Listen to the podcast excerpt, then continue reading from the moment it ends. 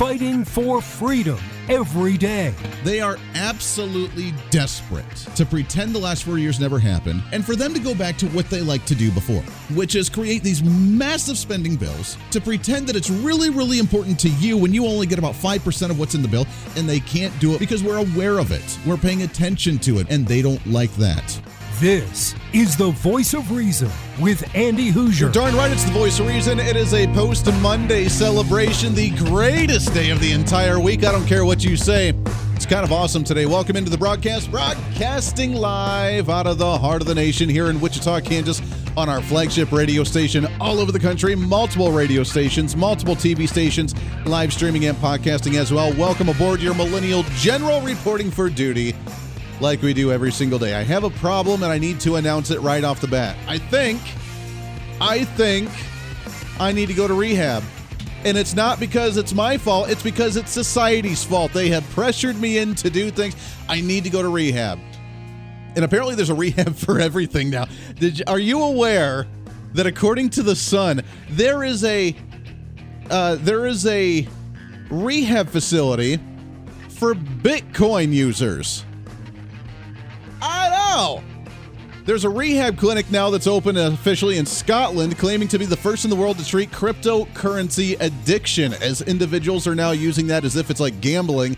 And now we have a cryptocurrency rehab facility out of Scotland, as the clinic is run by the therapist Tony Marini, who claims to be the first physician to recognize that crypto trading is very similar to gambling. He said the most addicts start by occasionally trading before frequent wins to feed uh, dopamine cravings and dreams of earning millions of dollars. However, such a habit forming behavior where users can lose such large sums of money can lead to disaster and even suicide, he adds.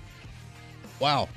It's a whole nother world I was never even aware of. Now, I have to say, and most of you know, some of some of you know this story uh, from a few years back. This was probably three, four years back. Mrs. Voice of Reason and I ended up filing medical bankruptcy just because there was so much medical debt with a lot of the medical issues that Mrs. Voice of Reason had that we we had to. There was no other way to do it. So we filed medical bankruptcy. It was unfortunate, broke our hearts, and it was a good thing in the long run because we ended up going down the whole Dave Ramsey paying off debt, trying to get uh, get away from stuff, and not doing the leasing, not using credit cards, and that's what we've lived that like for the last four years, which is amazing. So it in the long run, it's turned out really, really good.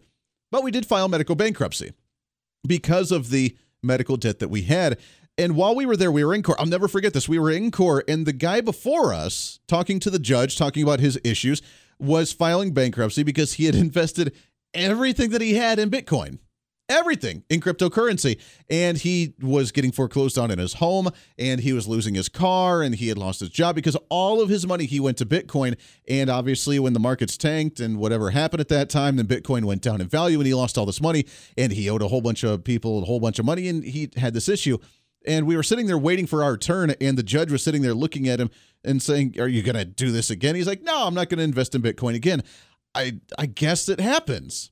And obviously, with investors, if you look at, I don't know, the 1920s boom when the Great Depression hit at the end of the 20s, early 30s, we had the boom as well, where you could be a millionaire on paper, and then you see people and uh, stockbrokers jumping out of buildings and windows because they couldn't deal with all the losses that they saw on the paper. So it's sad that we've gone down the road of using this same mindset as uh, with digital currency. Although I guess it's not necessarily surprising. It's wild to me though that you would use it as like a gambling addict. I mean, I get it. Now I have a little bit in the Dogecoin, Doggy Coin, whatever you want to call it. Also in the Shiba Coin, which is another one that's really it's like I don't know, like 10 decimals past the 1 cent letter uh, level. So it's really ways away. If it hits a cent, I am a millionaire, baby, because I have like 7 million shares in that thing just by investing like 60 bucks, uh, which is really neat. So one of these days, one of these days it's going to hit a penny. But I don't sit there every day and track it. I don't sit there every day and try and play it and try and sell some and buy some and move things around because my understanding of trading has always been you put money into it and then you watch it. And if it gets up really, really high, then you can sell it, you know, a couple weeks later. you can buy some more when it sinks down or whatever you want to do. But for the most part, you have the short term stuff for like the day trading. Then you have long term trading, which is just entertaining. And hopefully you have a good return at the end of the day. But now we've taken it to another level.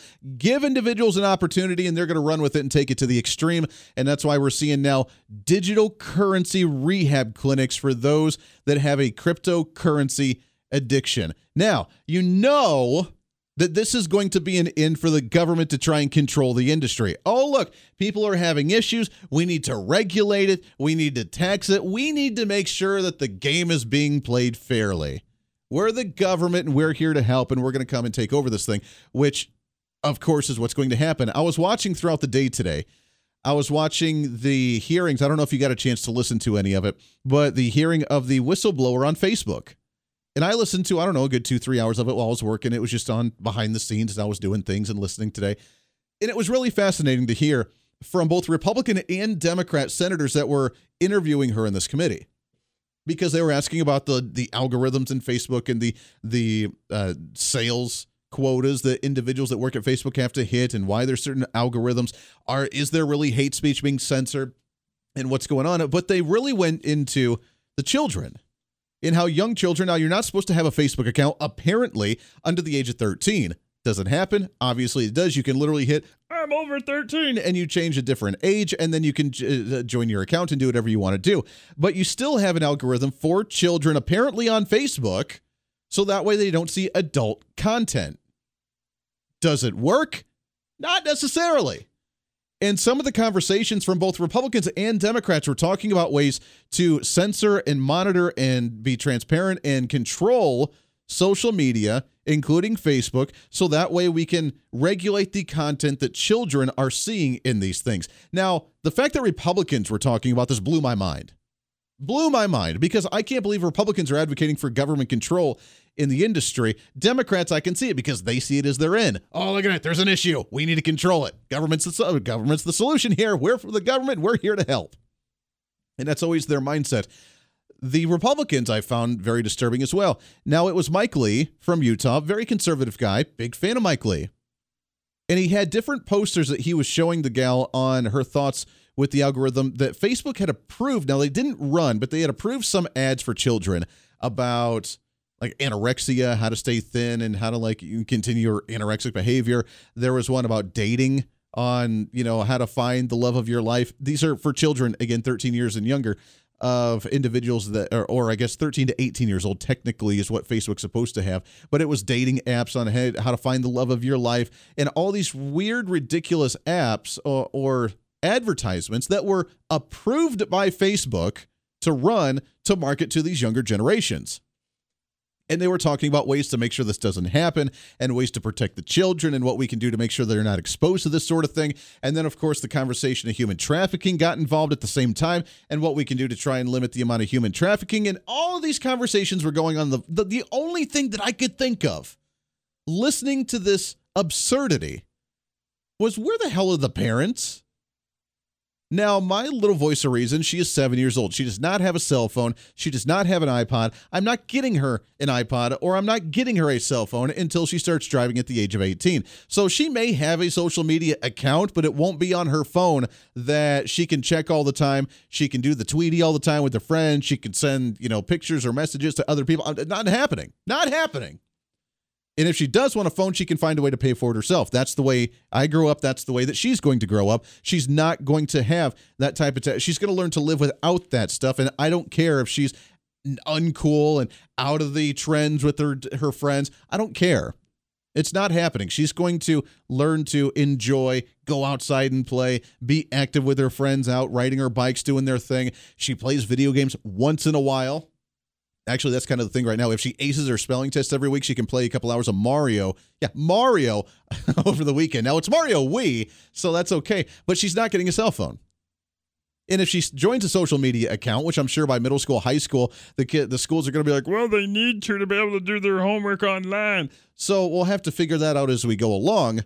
But she's not having the phone to sit there and just message people all the time and be sucked into this stuff and then see this type of thing because I don't care what is on social media. Is it sick? Yeah, it's sick. Should we have our kids exposed to that stuff on social media? No, we should not have our kids exposed to that stuff on social media. Where are the parents?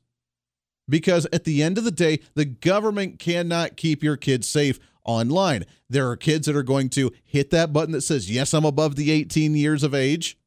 There's the kids that know how to do the little find the traffic signs in these different pictures for you to validate to yourself that you're not a robot. The kids know how to do that. In fact, there are kids now that know how to build apps at the age of seven or eight or 10 years old, which I feel kind of bad isolating little voice of reason because I don't want her to be behind the times because technology is the future. But at the same time, she needs to learn to live without it and then be able to appreciate it and handle it properly a little bit older. That's my mindset, and I'm sticking to it. I don't care. Uh, if you're mad at me, you can email me, HooserMediaNetwork at gmail.com. But the parents need to be the gateway here to talk to their kids and say, when this stuff gets exposed to you and you do run in and encounter this stuff, this is how you handle it. This is not the way things are supposed to be. This is not the way things are done. This is not because you should be able to see the red flags pop up and be like, wow, someone's messaging me saying that I'm really cute at eight or 10 or, nine or 11 years old or whatever. Uh, yeah, you don't need to be talking to that person. Give it to daddy and daddy will handle that. That's the conversation we're going to have. I don't know why or how the government feels like, you know what, we're going to come into Facebook. We're going to make them open up our doors to us. We're going to control the entire topic and situation here, and we're going to take care of your kids. Some of them may be doing it with the best of intent, others are doing it for control. And I've told you this before there are two types of Democrat liberal progressives. There are the bleeding hearts that actually feel like they're doing the right thing, but are just unfortunately misguided by using government as that, that platform to take care of people when that's not the role of government. And there are those that understand that there are bleeding hearts individuals there, and they use them to try and promote their agenda for their own personal gain. There's only two types of progressives, and those are the two. And if there are those that are the bleeding hearts, we need to do something. You can say that with the Second Amendment issue as well. You need to do something, right? Because it's worked so far that every shooter has been able to pass a background check, that every person that's done a bad thing with a gun was able to find it either illegally because they've never done anything bad before or illegally on the black market because you will never get rid of a black market. You can use that example for any type of issue, including social media. Social media is unfortunately a part of our life, and we can use it for good or bad. Just like a firearm, it's a tool. Businesses are on social media to promote their products because they get a wide range of individuals that can actually reach on social media. Other people use it to troll because they're stupid, they have no life, and they like to sit in their parents' basement and argue with people while they promote conspiracy theories and random facts that they just make up on their own. Other people try to actually help individuals, and the children are stuck in the middle. Government's not going to solve it. Government's never going to fix it. We're going to have to do it ourselves in the communities keeping our kids active, keeping our kids engaged. Maybe if we had extracurriculars at school with, I don't know, auto shop or woodworking class or band or any type of sporting event, then they wouldn't be stuck on social media all the time. I love, I used to love social media all the time. I'm so busy, I never get a chance to do it. And I need to do it for my program, which we try to keep things updated on there as well, which you can find at Hooser Reason on the handle for all of our social media sites. You like how we put that in there? But the parents need to be the ones to take care of the children, not the federal government. I found it very frustrating listening to this whistleblower talking about how bad Facebook is. We already know Facebook's bad. I'm glad she's exposing them. Maybe we can look at some of the corruption they're doing on the censorship and the blacklisting and the shadow banning they're doing on certain individuals and certain content while they try to get rid of the hate speech on there, which they're not doing. But leave the kids out of it. And parents, if you're going to have your kids on social media, yeah, you need to be paying attention. That's your responsibility. It's not the community's responsibility. I know Hillary Clinton loved to say that the kids need to be run by the community. No, you, the parents, that's what you need to do to take care of your kids. It's just common sense, isn't it? The voice of reason with Andy Hooser.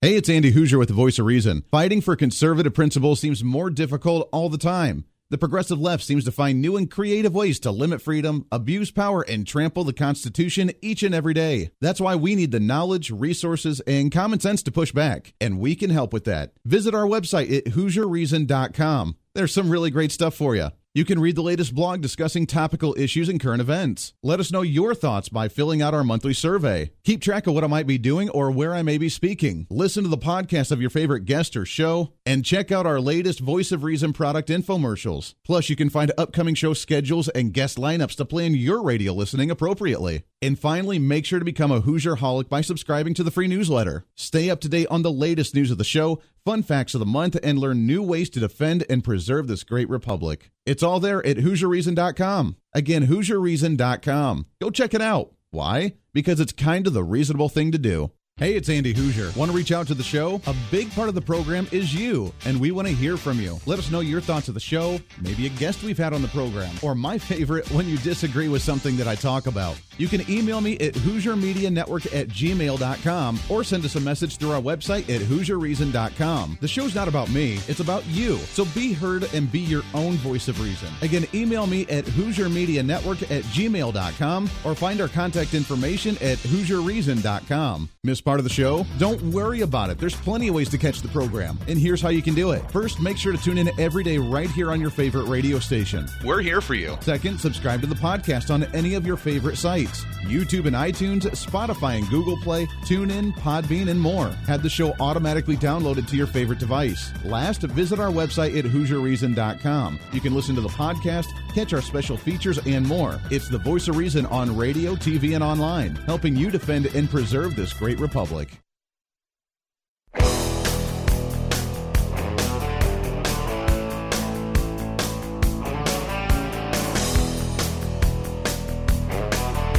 You're listening to the voice of reason with Andy Hooser. Welcome back into the program. Thanks for hanging out today. Radio, TV, live streaming, podcasting. You can find, if you are on the social media, you can find us as we live stream every day Facebook Live, YouTube Live, Twitter, Twitch.tv is the big one. Also, we have our Instagram, TikTok, OurFreedomBook.com. So we are on all of these social media.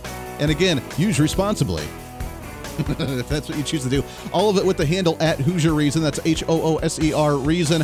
Also on the website at HooserReason.com. Also, as a reminder for you, I didn't get a chance to do it last night. We did it today. If you want to hear the uh, new Voice of Reason satire product infomercial that we uh, released yesterday.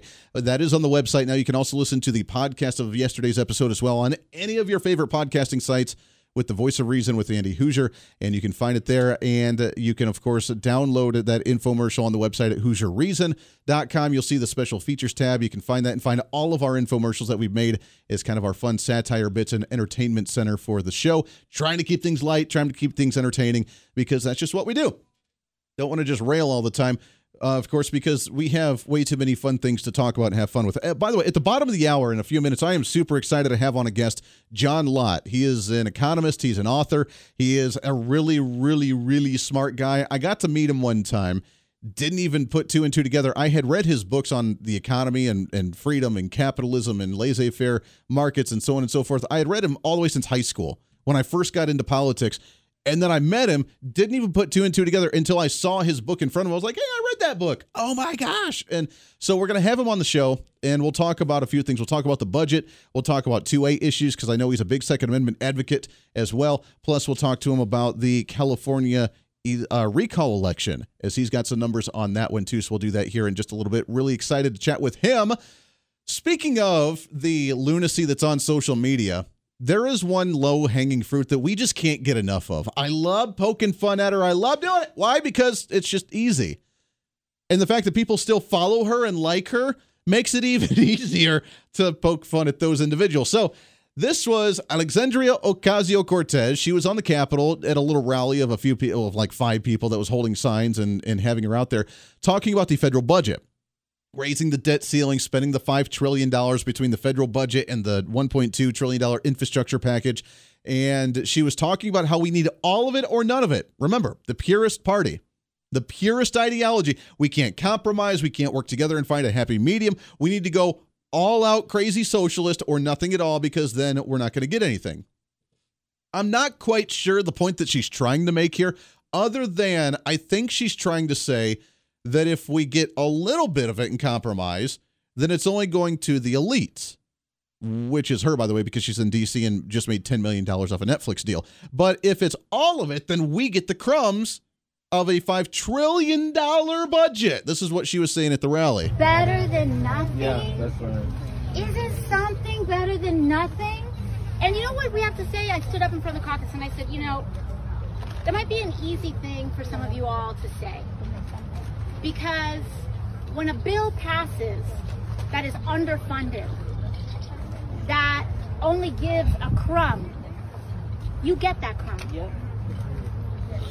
Because when you only give some and not all, then some people get nothing. Yeah. Yeah, yeah. Some people get nothing. Yeah. Who gets nothing? We get nothing. Yep, we get that. Yeah. So, you know, standing up there in that capital. and I was like, I don't know if y'all know yet by now, but I'm from the Bronx. when you tell me, isn't something better than nothing? What I hear, what you're actually telling me, isn't something for you better? Isn't something for you better? And why don't you accept nothing so that I can get something? Wow. I don't even know what that means. We're getting something that's better than nothing, but that something isn't as good as nothing because when that something happens and they're getting something and I'm getting nothing, but by golly, I want something than nothing because we need to pass this bill because something is better than nothing. Welcome to the lunacy of the left, ladies and gentlemen. That's Alexandria Ocasio Cortez. It just keeps getting easier. Stay right here on The Voice of Reason. Lots more coming up. The voice of reason with Andy Hooser. Hey, it's Andy Hooser. While you listen to the delightful broadcast of The Voice of Reason, don't forget to check us out and follow us on all of our social media sites. Whether you're using Facebook, YouTube, Twitter, Minds.com, or Instagram, we're there for you. Find us at Hooser Reason on any of your social media platforms. You'll see special commentary, links to the articles and news that we use on the show, and videos of the broadcast. Plus, you can directly send us a message on social media during the show to let me know your thoughts. Many already do, and it's a great chat room for all of our great listeners. And you can always sign up for the Patreon site to get exclusive content, maybe hear show products before we air them on the radio, and a lot more. And when you support us on Patreon, you also help the show be able to fight for conservative values each and every day. So it's a win win. Just find us at Hooser Reason on all of your social media platforms, or you can find a link to all of our social media sites on our website at HooserReason.com. We know you're on social media already, so bring some reason into your day. Why? Because it's kind of the reasonable thing to do.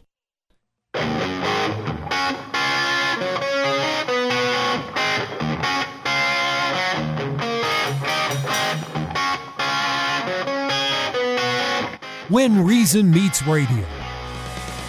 You're listening to the voice of reason with Andy Hooser. Trying to cram that 10 pounds of reason into that 5 pound bag, trying to rebrand the millennial generation, one radio listener at a time. Thanks for joining us today on the Voice of Reason. I am Andy Hooser, radio, TV, live streaming, podcasting, wherever you may be watching or listening. We appreciate you very, very much.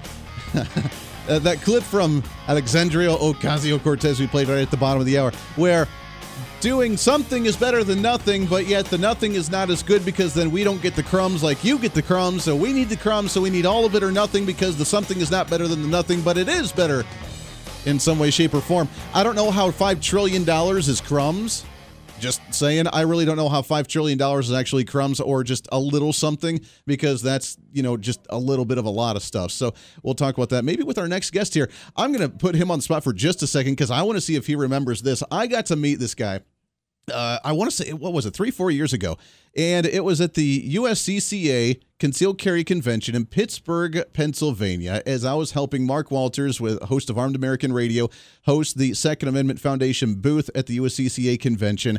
And Dr. John Lott came and ended up uh, sitting with us at that booth and having his books there. Now, the funny part is, is that all throughout high school, I read his books, and the very uh, first book that I had ever read from him was Freedomnomics, because in high school, my economics class read Freakonomics. And Freedomnomics was kind of the rebuttal to that. Freedomnomics, why the free market works and other half baked theories don't. And I, I didn't put two and two together right away until I saw the books. And I had been a fan of this guy for a really, really long time and he is a he's an economist he's an author super awesome guy second amendment advocate super excited to have on the program dr john lott with us here john how are you my friend Doing great. Thanks for having me on. Good to talk to you. Yeah. I remember. Uh, I remember uh, sitting down and talking to you and Mark. yeah yeah It's it been was a while. it, it has been a while. That's been a long time and it was a lot of fun to meet you in person. And again i i had read like almost all of your stuff and didn't even realize it was you until i saw your book. So it was super honor to meet you and um, really finally excited to have you on the program. I know you've been really Well, busy. you- yeah. if you've read all my books, I think I probably owe you a dinner then or something. well, let me say this. I've read as many as I can, and I try to digest as much as I can because I am not an economist, nor uh, to, can I try and wrap my head around uh, the genius that you have. So we appreciate you fighting this fight because uh, it's really important now. And I want to pick your brain about the federal budget stuff in a minute, but uh, you've kind of run some numbers, being the numbers guy that you are on the California recall election that happened just a week, a couple weeks ago, and this astronomical win apparently that Gavin Newsom had in California. So I want to ask you, as you've kind of watched these elections, we're concerned about voter fraud in the nation. Was that a legitimate election, or we should should we be concerned about the numbers that popped out of California? Look, I think there are things to be concerned about. I think the one thing to make clear, or there are two things to make clear to people. One is so they find, you know, lots of ballots in a, you know people's cars that were obviously stolen ballots. Um, they find people who tried to go and vote and being told that they've already voted. You know, both of those things seem related to me. Uh, Democrats will say, well, you know, it's easy to fix these problems. If you find ballots have been stolen, then you go and you mail new ballots out to people because it's an all mail in election. They're moving that way permanently in California. And they say if it looks like somebody's already cast a ballot in your name, we could fix that also by providing provisional ballots. The problem is it does don't really fix it. Mm. Uh, one, you're unlikely to find all the ballots that are stolen. And secondly, uh, provisional ballots don't solve the problem because uh, not everybody votes. Sure. So in this in this uh, case, uh, you had a 40% turnout. So if I steal a thousand ballots and vote them, and 400 people show up, and I give them provisional ballots to hopefully fix their votes there, um, I still have 600 votes that I didn't fix. And uh, and you know, the thing is, there's a reason why uh, virtually all the other countries in the world uh, don't have things like even absentee ballots, let alone the mail-in ballots. You know, absent the difference between absentee ballots and mail-in ballots is, at least for absentee, you have to request it. They just don't send out uh, envelopes to everybody who has is registered to vote. I was living in Nevada uh, last year, and they had an election, and you in the apartment building that I was in, you walk through the mail room, and there'd be literally 50 ballots on the floor. Uh, people were getting uh, ballots from people who hadn't lived in their apartment for three or four times ago. Um, and, uh, you know, you look at Europe, for example, there are 47 countries in Europe.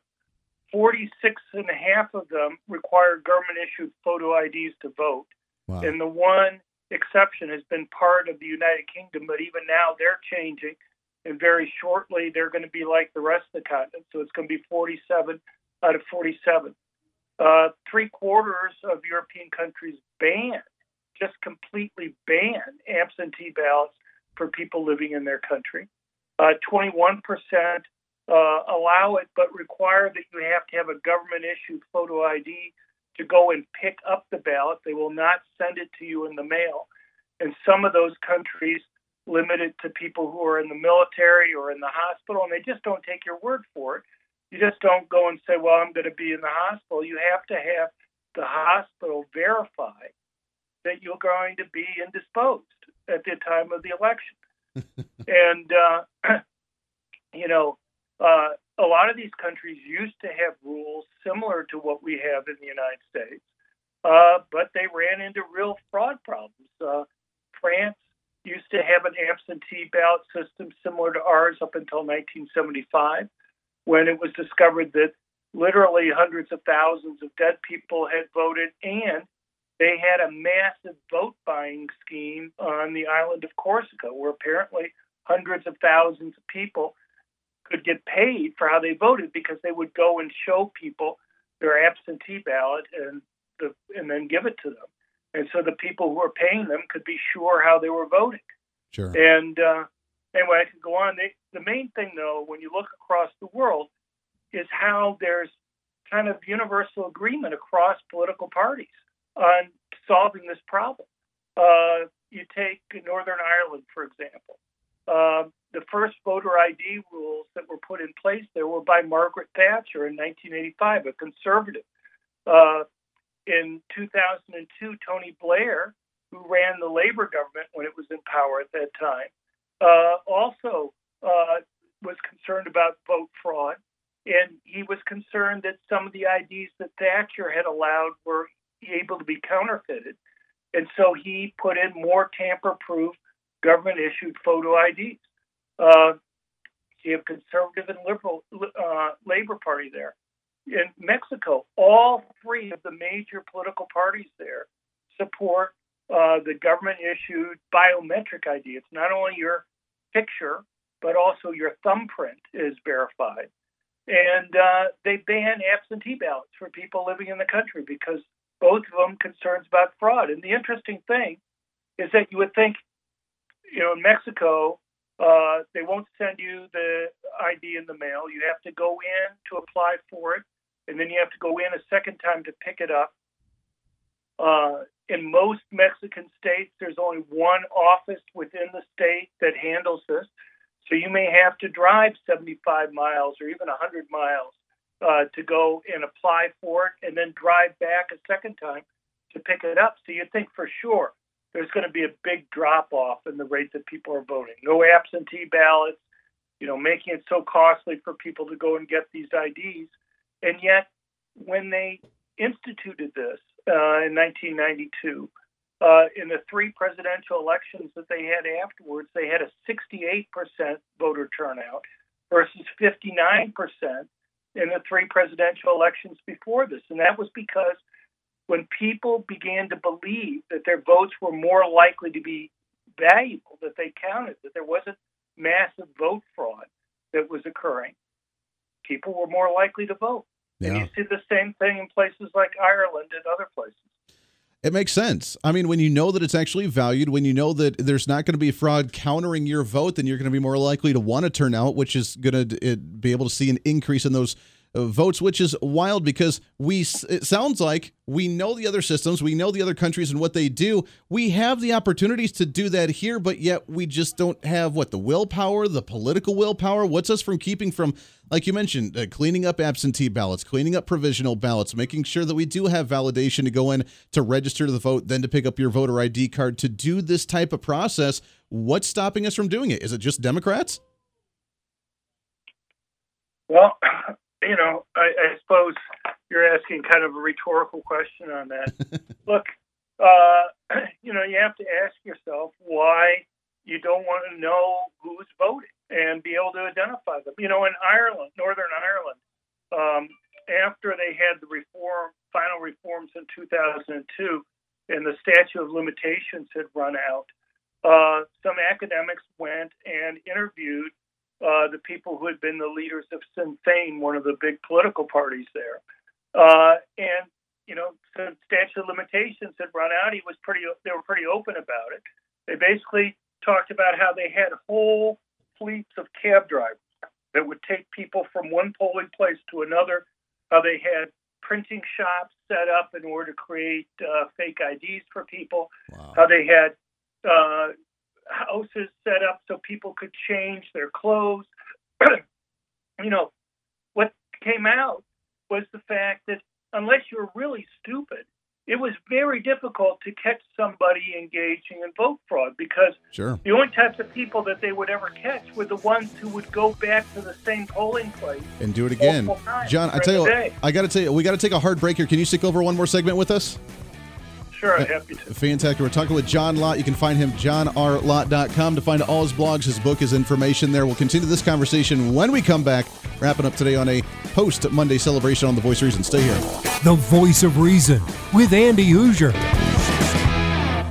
Hey, it's Andy Hooser with The Voice of Reason. Fighting for conservative principles seems more difficult all the time. The progressive left seems to find new and creative ways to limit freedom, abuse power, and trample the Constitution each and every day. That's why we need the knowledge, resources, and common sense to push back, and we can help with that. Visit our website at HooserReason.com. There's some really great stuff for you. You can read the latest blog discussing topical issues and current events. Let us know your thoughts by filling out our monthly survey. Keep track of what I might be doing or where I may be speaking. Listen to the podcast of your favorite guest or show, and check out our latest Voice of Reason product infomercials. Plus, you can find upcoming show schedules and guest lineups to plan your radio listening appropriately. And finally, make sure to become a Hooser Holic by subscribing to the free newsletter. Stay up to date on the latest news of the show, fun facts of the month, and learn new ways to defend and preserve this great republic. It's all there at HooserReason.com. Again, HooserReason.com. Go check it out. Why? Because it's kind of the reasonable thing to do. Miss part of the show? Don't worry about it. There's plenty of ways to catch the program, and here's how you can do it. First, make sure to tune in every day right here on your favorite radio station. We're here for you. Second, subscribe to the podcast on any of your favorite sites YouTube and iTunes, Spotify and Google Play, TuneIn, Podbean, and more. Have the show automatically downloaded to your favorite device. Last, visit our website at HooserReason.com. You can listen to the podcast,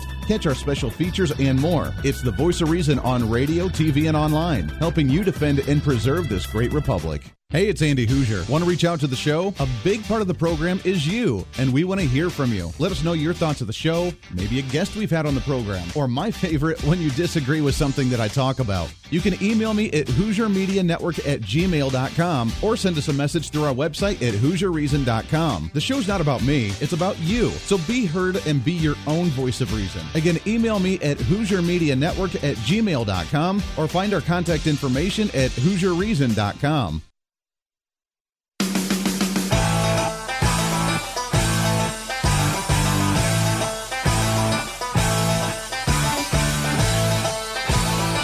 You're listening to the voice of reason with Andy Hooser. Welcome back into the program. Last few minutes here on the show it goes by way too fast. I don't care what any other talk radio host says. We are by far the fastest hour of radio on radio, multiple radio stations, multiple TV stations, live streaming, podcasting all over the place. We are killing it with the numbers on the downloads. Thank you for that.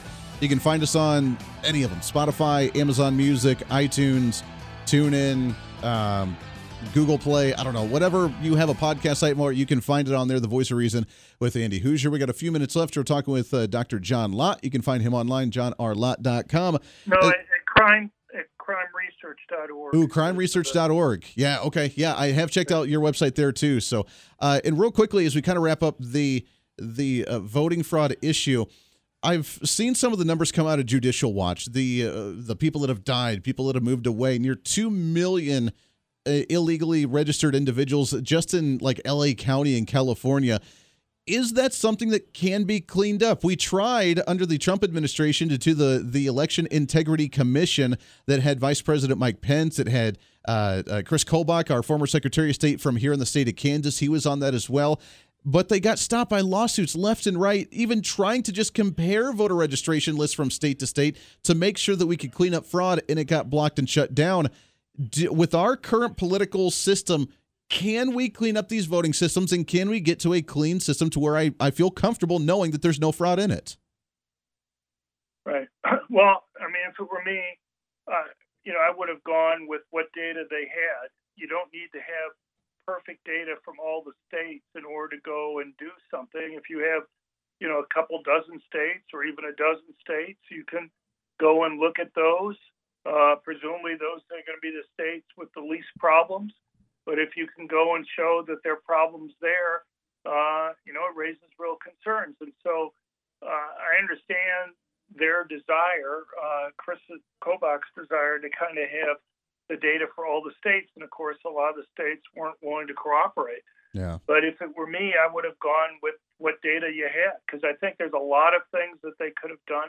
There's things that the federal government could have done even without the cooperation of the states. So, for example, the federal government has has the list of names and contact information where they live for all the dreamers who obviously weren't U.S. citizens. Could you check to see how many of them were registered to vote? Just as a simple thing. We know in a number of states uh, that uh, illegal aliens are are have free college tuition. Well, we can check then to see whether those people are registered to vote or not. Sure. Uh, those are just a couple of simple examples. And even if you can't go and get that for all the states, uh, I think if you go and even look at a few states carefully, uh, it would at least give you an idea of what the magnitude of the problem might be.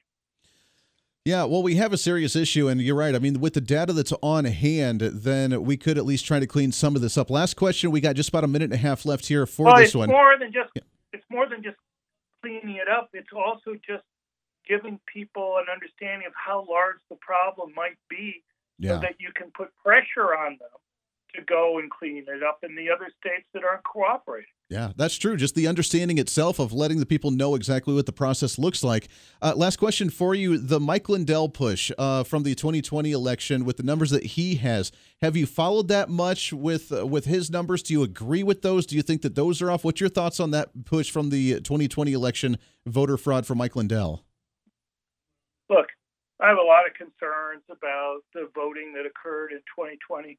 Uh, and I'm sure Mike Lindell's heart's in the right place. Uh, there's just a lot of things, though. You know, I think that he, the people that he's relying on are not the best. Mm. And uh, uh, you know, I put together a report when I was at the Department of Justice up until January uh, on vote fraud, and I think there are some real discrepancies that are there. You're having information come out in a number of states that show that there were a lot more votes recorded than people who were listed as having voted. Sure. Uh, in in Pennsylvania, there's like 45,000 more votes counted than people who are listed as voting. In Nevada, it's like 9,000. In Wisconsin, it's like 92,000. Uh, you know, it's just one type of problem there. But people can find more at our website at crimeresearch.org. They can also find more there on uh, the rules in other countries too. I, I love it. CrimeResearch.org. Go and check it out. Lots of information. Also, the all the books that you have, John. I love it. The latest one, Gun Control Myths: How Politicians, the Media, and Botched Studies Have Twisted the Facts About Gun on Gun Control as well. Dr. John Lott. John, it's great to talk to you on the show, my friend. I'd love to get you back on again real soon. Sure. Thank, happy to do it. Thank you. Hey, appreciate it. Good to talk to you again. That does it for us today. Podcast up in just a little bit. Until then. Be your own voice of reason. It's time to speak up, speak out, speak loud, speak proud, speak the truth, and always speak some reason. This is the voice of reason. I'm Andy Hooser. We'll see you on the radio tomorrow. Hey, it's Andy Hooser. While you listen to the delightful broadcast of The Voice of Reason, don't forget to check us out and follow us on all of our social media sites. Whether you're using Facebook, YouTube, Twitter, Minds.com, or Instagram, we're there for you. Find us at Hooser Reason on any of your social media platforms. You'll see special commentary, links to the articles and news that we use on the show, and videos of the broadcast. Plus, you can directly send us a message on social media during the show to let me know your thoughts. Many already do, and it's a great chat room for all of our great listeners. And you can always sign up for the Patreon site to get exclusive content, maybe hear show products before we air them on the radio, and a lot more. And when you support us on Patreon, you also help the show be able to fight for conservative values each and every day. So it's a win win. Just find us at Hooser Reason on all of your social media platforms, or you can find a link to all of our social media sites on our website at HooserReason.com. We know you're on social media already, so bring some reason into your day. Why? Because it's kind of the reasonable thing to do.